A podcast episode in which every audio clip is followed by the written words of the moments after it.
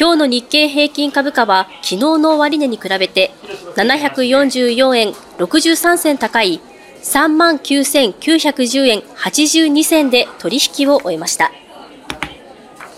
では今日の株式市場について au 株コム証券の山田さんの解説です。山田さん。はい、お伝えします。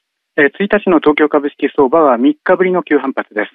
え日経平均株価は744円高で、え史上最高値を更新。一時4万円まであと10円に迫る場面もありました。前日の米国株は PCA デフレーターが鈍化し、インフレ懸念が後退。ニューヨークダウは47ドル高で4日ぶりに反発。ナスダックも2年3ヶ月ぶりに最高値を更新。AI 半導体関連株高でした。今朝の東京市場は米ハイテク高を交換して、88円高と小高く始まりました。ここを調整していた半導体関連の値傘株に買い直しの動きが広がり、指数は一段高へ。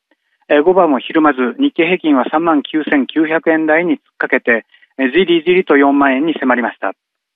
海運、銀行、保険といった高配当セクターも堅調でした。週を通せば812円高で5週続伸。前週の史上最高値更新にも達成感広がらず続伸できました。来週は国内では週末が先物オプション S q 米国では週末が雇用統計です。日米とも堅調で史上最高値史上最高値を更新中の折、上急ぎすぎると高値波乱の可能性も出てきそうですが、ひとまずは4万円挑戦に期待がかかりそうです。3月期末の権利取りへ、新ニーサ税の買いの動きも注目されると見ています。以上、こちらからお伝えしました。